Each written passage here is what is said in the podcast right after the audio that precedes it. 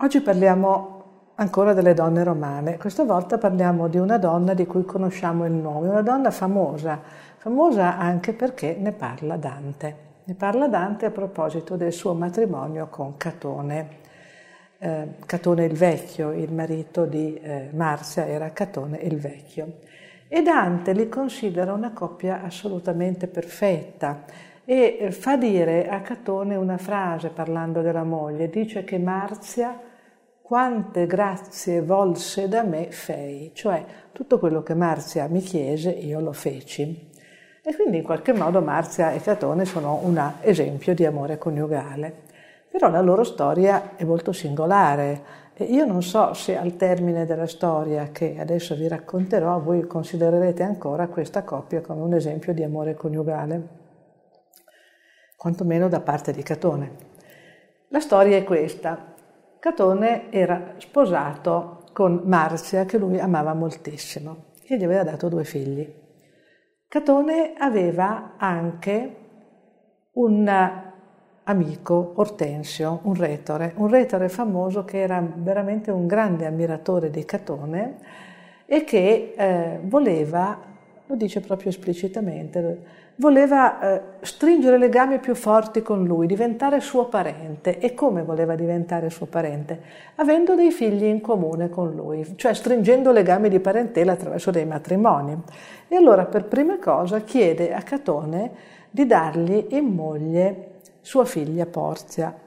Porzia in quel momento era sposato con Bibulo e Catone dice, um, risponde all'amico Ortensio no, che non, non, vuole dargliela perché era già sposata.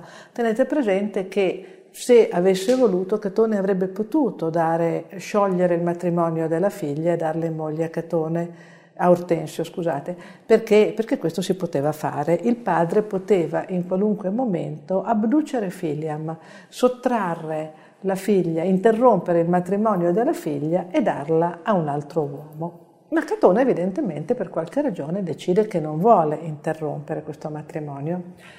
E allora Ortensio accetta questa decisione ma non si arrende e gli fa una domanda per noi molto strana. Dice va bene, allora se non vuoi darmi tua figlia, dammi tua moglie. Dicevo, domanda per noi molto strana, ma per i romani no. Catone infatti non si meraviglia affatto e risponde Vabbè, dammi un po' di tempo, devo sentire cosa dice Filippo. Filippo era il padre di Marzia o Marcia, si può essere chiamata in un modo o nell'altro. Chiede quindi, Filippo, eh, Catone chiede il parere del suocero, nelle fonti non si fa mai cenno a, alla povera Marzia, nessuno chiede il suo parere, il padre dice va bene, puoi dargliela in moglie. E allora Catone divorzia dalla moglie e la dà, che va, va a sposa a Ortensio.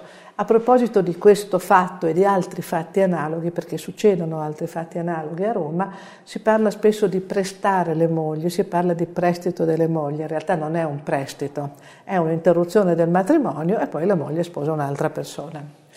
Allora, nel caso di Catone e Marzia, succede appunto che Marzia sposa Ortensio, che al momento in cui viene celebrato il matrimonio era già vecchio per i tempi, perché aveva già 50 anni, passati i 50, Marzia era molto più giovane, dà dei figli anche a Ortensio e poi un bel giorno resta vedova. Cosa succede quando resta vedova? Succede che risposa Catone. Eh, questo lo sappiamo con certezza. Abbiamo anche una ricostruzione letteraria famosa di questo evento, perché Lucano nella Farsalia descrive questa scena che a casa di Catone una sera bussano alla porta e chi era? Era Marzia che arrivava ancora con eh, i capelli coperti dalla cenere del marito di cui aveva bruciato il cadavere, aveva celebrato quindi i funerali e eh, Narzia si presenta alla porta di Catone e dice Catone sono qui, eh, io ho fatto quello che tu hai voluto, ho dato dei figli a Ortensio e adesso sono, torno da te, eh, non posso più dare figli a nessuno, ho fatto il mio dovere finché ho potuto, adesso non posso più, ti chiedo di riprendermi, ti chiedo di darmi, di, sarò, per, sarò per te, tienimi come vuoi, avrò con te il rapporto che tu vorrai, mi basta che sulla mia tomba si scriva Marzia, moglie di Catone. E questo è naturalmente un racconto letterario, ma eh, probabilmente non è vero che Marzia, dopo, la, appena aver, dopo aver bruciato il cadavere del secondo marito, corse dal primo, ma quel che è certo è che lo risposò, cosa che per noi ovviamente è molto singolare, vi dicevo. Eh, non so se una donna di oggi, anzi senz'altro una donna di oggi di fronte a un marito che accetta di darla a un altro perché gli faccia dei figli, beh, insomma non torna dal marito. Invece Marzia risposò il marito felicemente. Um, Catone per la verità fu criticato da qualcuno, fu, fu, criticato per ragioni politiche dai nemici che dicevano che lui aveva ceduto a Marzia per ragioni economiche, cioè Ortensio era, era, vecchio e ricco e lui aveva voluto in questo modo ereditare praticamente i soldi di Ortensio e per questo si era ripresa la moglie, cosa che pare non fosse assolutamente vera. Comunque la cosa interessante è questa. Uh, Marzia certamente non vede il fatto di essere stata ceduta come moglie a un altro come una mancanza d'amore. Non la vede come una mancanza d'amore perché nel mondo romano non era una mancanza d'amore, noi conosciamo altri casi di questo genere e questo ci dimostra due cose.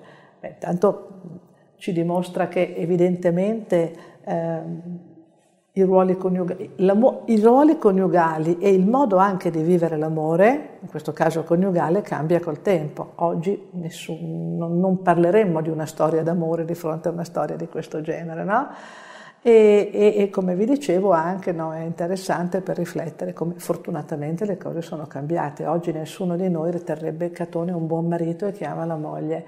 Il buon padre Dante lo riteneva tale, ma io ho sempre avuto il sospetto che non conoscesse la storia reale di Marzia e Catone.